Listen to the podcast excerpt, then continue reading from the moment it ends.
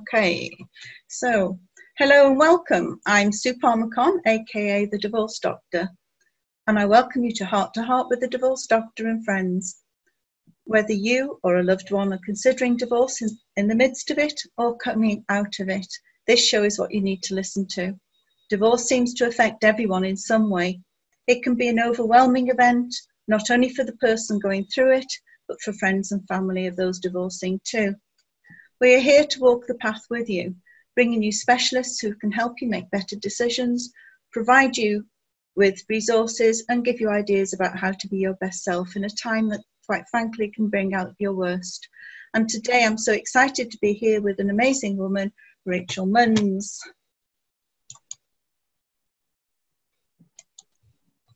Hi, Rachel. Hello. Hi.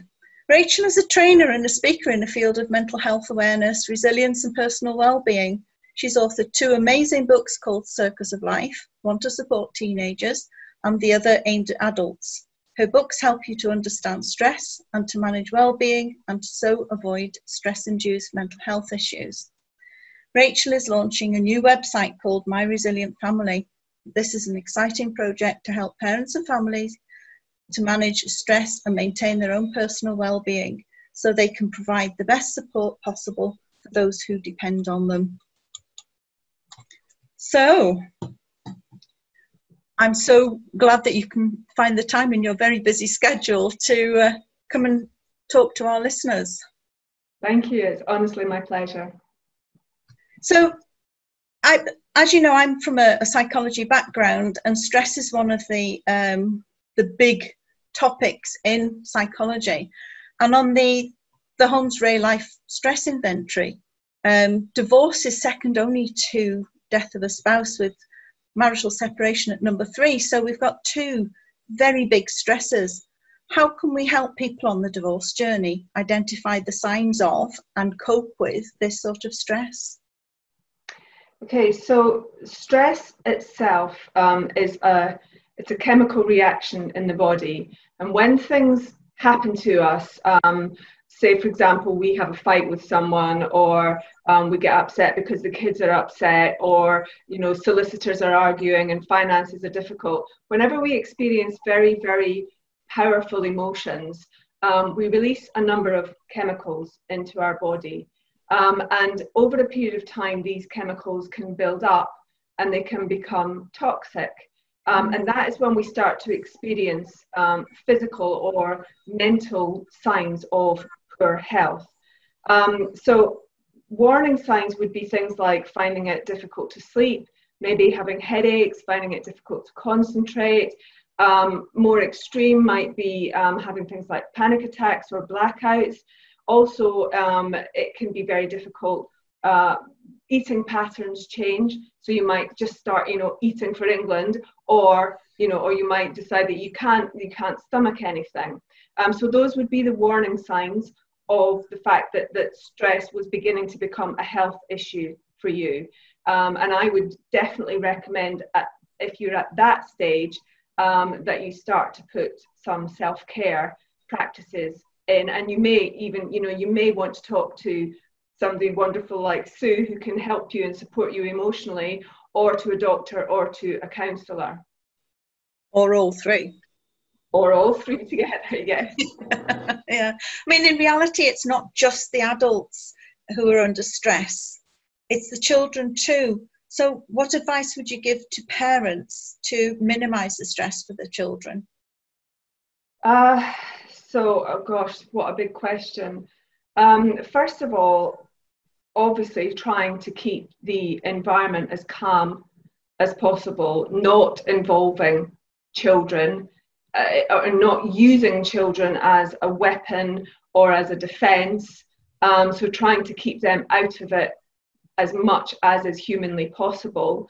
I would say being very honest with them, being open with them, not trying to hide things. I mean, not not necessarily crying in front of them, but but you know, just being just being transparent, I think, and being honest about what is going on. Um, and as I say, just trying to keep them out of it as much as possible. Looking for the warning signs for them as well. So if their sleep is disturbed, all the things that I just said in the last question, looking for those warning signs and getting some support for them and, and helping them to understand what is happening to, to them, why the stress is, is potentially making them not well as well, um, and getting the right kind of support for them early on. Yeah not not using them as as tools against the other person. Uh, that's just the worst possible thing. Oh absolutely worst absolutely. yeah. yeah. So the other thing that you you talk about a lot is resilience how would you define resilience and why is it so important it's a lot more than just bounce back ability isn't it yeah that definition kind of um, the simplicity of that definition kind of annoys me. Um, if you were to look in the dictionary, you'd get something along the lines of resilience, the ability to bounce back from adversity. And it is that, but, but the bounce um, suggests that you're just going to go, oh, well, whatever, and kind of just bounce back into life again. And that's actually not very healthy. Uh, you know, there are times when we feel low, when we need to feel low and and it's okay to feel low and we need to go through that time so i would say i prefer um, the nhs definition of resilience which is the ability to adapt and i would even go further than that and say okay you get knocked down that's going to happen um, you need time to to just to just to be i was going to use the word wallow but i don't mean i don't mean um, I don't mean it in a negative way. I mean that you know you just need that time to allow those feelings to happen and to process them, and then you learn from that, and then you adapt, and then you bounce back. So it's a process that doesn't happen overnight, and it's when we try to mask problems or pretend that they're not there or pretend that we're better than we are that really in the long run we're just going to make the problems worse for ourselves the emotional problems worse. Yeah it's it's it's being authentic isn't it to yourself and to others? And not being afraid to let people know that you are feeling awful at that point in time. Yes. Yeah. Absolutely. Yeah i mean a lot of people a lot of authorities even say you know oh don't get don't get divorced it'll harm the children but it's not so much the the divorce that harms the children, it's living in a ho- house full of conflict. So, yes. how can we help children and adults to build their resilience levels to deal with those sort of situations? Um, well, again, that's a massive question, and I've written a whole book on it. So, um, I, I, just simple things um, to start with uh, to deal with the buildup of stress chemicals would be to um, exercise regularly because what the exercise does is it burns off excess chemicals. Um, also, if you can exercise outside, you get all kinds of benefits from the fresh air as well.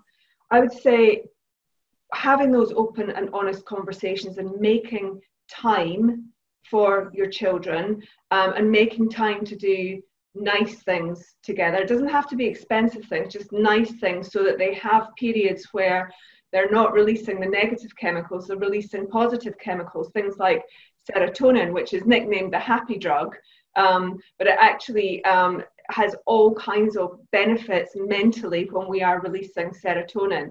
In fact, serotonin is one of the drugs that they use in, uh, in antidepressants. Yeah. Um, it's natural to us. Um, so I, I would definitely say exercise, openly talking, talking as much as you can, encouraging them to be as completely honest as they can be. And if they can't be it with you, then getting somebody else um, to that, that, that they can talk to. Um, diet is also very important. Again, you know, I'm not talking about being on a diet, but I'm talking about having a healthy, nutritious diet because that feeds our mind and grows our mind in the same way as it does our body. And of course, when we're upset, we tend to, you know, reach for the chocolate or the, yeah. or the crisps or whatever. And that's actually quite um, people associate food with with physical well-being but it actually has a huge amount to do with mental well-being as well so just making sure that they have a healthy balanced diet I'm not saying they can't have chocolate, but um, as long as we have a nutritious diet, then we will be stronger mentally. I would encourage them to spend as much time as possible doing fun things, whatever hobbies they've got, after school clubs, um, or spending time with friends. Um, and I would also encourage um, I would also encourage relaxation things, like things like meditation. Um, my son, my eldest son, has an anxiety disorder, um, and he has stress-induced seizures um, as a consequence of that. But he's got them completely under control now through meditation. Um, and you know, a lot of people think meditation is sitting with your legs crossed, your fingers in some weird position yeah. going. and you know, sometimes it is, and some people love that. But when my son meditates, he lies on his bed with a pair of headphones on, listening to music. Meditation is just about focusing the mind. It's not about clearing it. So you just focus on one thing at once, and it actually has so many proven health benefits. Mm-hmm. But if you, you know, if they're too young um, or they're like too teenagey and they think eh, i'm not doing that sort of thing you can you can get forms of meditation in other ways things like doing yoga or tai chi or just going for a walk but instead of talking about problems just focus completely on what you see around you on the sky the clouds the trees the grass whatever it is you're looking at um, i'd also encourage them to keep to keep two things one is something called a gratitude journal and the other is something called um, a positivity journal. So uh, what I do um, in the morning when I wake up, I have a, a I do a 10 minute meditation, and in that 10 minutes, I'm thinking about I come up with like a positive thought for the day. Yep. And then when I'm finished that meditation, I then go and spend two or three minutes, put some nice music on in the background, and I write down my gratitude journal. And that's just about looking at the things in your life that you are grateful for. And that's actually, again, got lots of proven medical um, health benefits, physical actually, as well as mental. And then a positivity journal is really, it's kind of the same thing. Um, it's at the opposite end of the day. So you would, ideally, you want to do gratitude when you wake up, positivity when you go to sleep, because at those points, that's when your brain is, is the, the most impressionable. So we start the day thinking about good things and we end the day reflecting back on what's happened that day and choosing three positives. And they don't have to be, you know, it could just be, wow, it was a lovely sunny day today, or, you know, or actually I got through today without hearing mum and dad fight or whatever it was. It's just pulling out whatever the positives are and writing them down, not just thinking them because we forget 80% of what we, you know, one day on from learning something, we forget 80% of it unless we revisit it. So writing it down, and then you've got you start to build up this really lovely book that you can sit and look through with all the things that you're grateful for and all the positive things that have happened. And it just helps to keep focus on, you know, things that are going to build them up rather than all the stuff that's going to break them down.